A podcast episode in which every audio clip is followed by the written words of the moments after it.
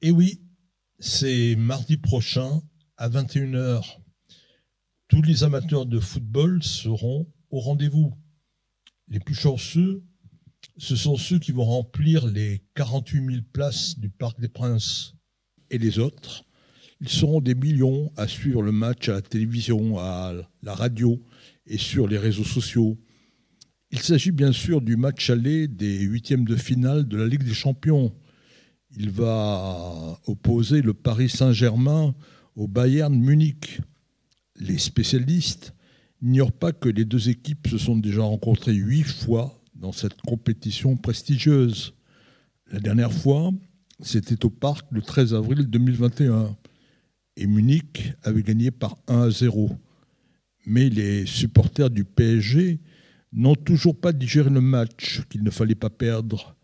Le 23 août 2020, à Lisbonne, les Parisiens ont disputé et ils ont perdu leur première finale de la Ligue des Champions. Et le Bayern a ramené à la maison pour la sixième fois la coupe aux grandes oreilles. Le Bayern Munich va fêter dans quelques jours son 123e anniversaire. Il est surnommé en allemand der Rekordmeister, le détenteur du record des titres. En effet, entre autres, le Bayern a remporté à deux reprises la Coupe du Monde des clubs. Il a été 32 fois champion d'Allemagne et il est actuellement en tête de la Bundesliga. Le Bayern ne serait jamais devenu ce qu'il est sans Kurt Landauer. Il a fait entrer le club dans la modernité en introduisant des méthodes révolutionnaires. Kurt Landauer reste à ce jour le président qui a dirigé le club le plus longtemps, 18 ans en tout, mais pas de façon continue.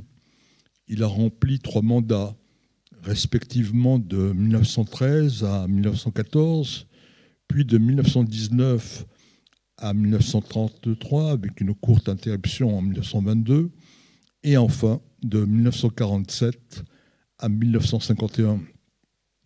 En 1933, Hitler arrive au pouvoir. Landauer doit quitter son poste. Il est juif. Kurt Landauer est né le 28 juillet 1884. Son père tient un magasin de vêtements pour femmes à Munich. En 1901, un an après la fondation du Bayern, le jeune Kurt joue dans l'équipe. Il est gardien de but. En 1913, Landauer est élu président du Bayern. Mais la Première Guerre mondiale éclate en 1914. Les antisémites prétendent que les juifs ne veulent pas servir dans l'armée. Landauer est patriote. Il part au front et il est décoré de la Croix de fer. Après la guerre, Landauer redevient président et il donne les moyens à son club de progresser. En 1932, le Bayern est sacré champion d'Allemagne pour la première fois. Mais quelques mois plus tard, Hitler devient chancelier. Le Bayern est considéré comme un club juif. En effet, non seulement Kurt Landauer est juif, mais également l'entraîneur, Richard Cohn, que tout le monde surnomme Dombi. Les deux sont obligés de quitter le Bayern. Dans la nuit du 9 au 10 novembre 1938, c'est la nuit de cristal. Kurt Landauer est interné au camp de concentration de Dachau. Mais il va être libéré pour ses faits d'armes pendant la guerre de 14-18. Il parvient à se réfugier en Suisse.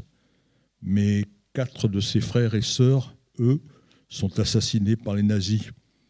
Pourtant, les joueurs du Bayern N'oublie pas leur président qui a été destitué par les nazis lors d'un match amical à Zurich. Nous sommes en 1940. Ils applaudissent chaleureusement Landauer qui est dans les tribunes.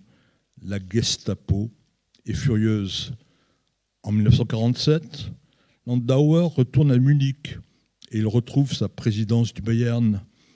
Mais en 1951, il perd son poste au profit de Julius Schoring.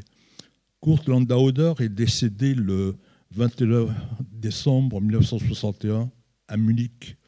Il avait 77 ans. En 2013, le Bayern l'a nommé à titre posthume président d'honneur. Un jour, Kurt Landauer avait dit Le Bayern et moi, nous sommes inséparables.